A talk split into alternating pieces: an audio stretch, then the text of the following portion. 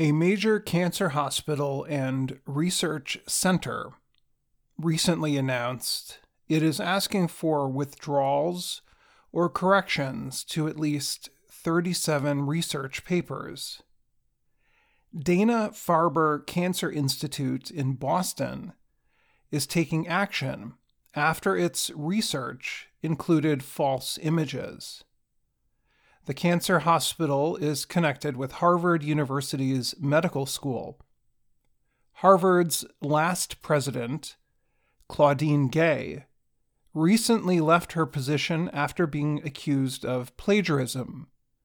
Plagiarism is when a person claims someone else's work as their own. In the Dana Farber case, a blogger from Wales in Britain said the Cancer Center published documents that had manipulated images. Sholto David is a 32 year old blogger who investigates scientific reports in his free time. On January 2nd, David wrote on his blog that he found suspicious images in 30 papers published by four Dana Farber scientists, including top leaders Lori Glimcher and William Hahn. He said some of the images made the research look stronger. The papers discussed how cells work. Another documented samples of bone marrow from human volunteers.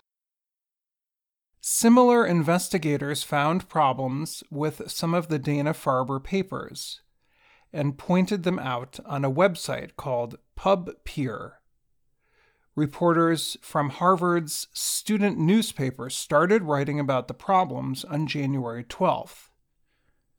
Dana Farber answered the news coverage by saying it had already been looking into the problems.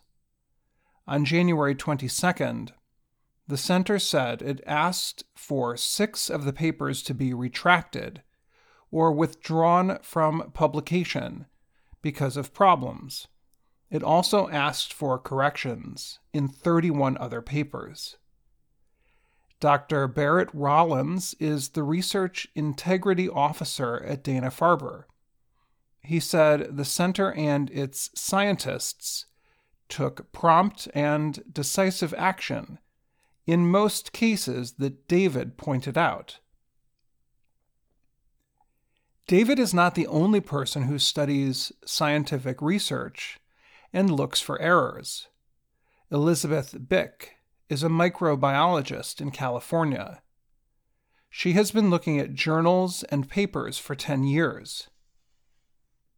Based on her work, over 1,000 articles have been pulled back over 1,000 have been corrected, and 153 times journals have printed their concerns about previously published work. She has seen manipulated images of bacteria, cells, and more. Bik wrote about her work in a paper published by the American Society for Microbiology in 2016. Science should be about finding the truth, she said. Bik does get some money for her work. Some people who like her work subscribe to a journal she writes. She earns about $2,300 per month for the work she does. David said he earns just over $200 a month for his work. Ivan Oransky is an expert on the science sleuths. He teaches medical journalism at Columbia University in New York City. He said some of the detectives use software tools to look for problems in scientific writing. Many do not use their names when they write about their findings. Oransky said, The sleuths want science to do and be better he said, They are upset that people in publishing and at universities do not seem interested in correcting mistakes. Some of the bloggers are worried that the number of people who trust science is falling.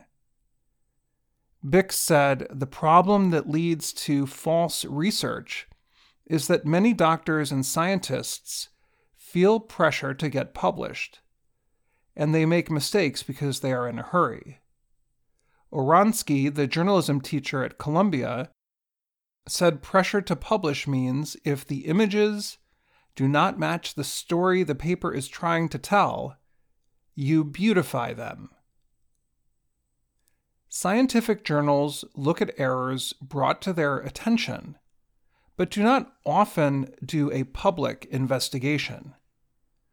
They keep the process quiet and then release their decision. Usually, they will ask for a correction or withdraw the paper.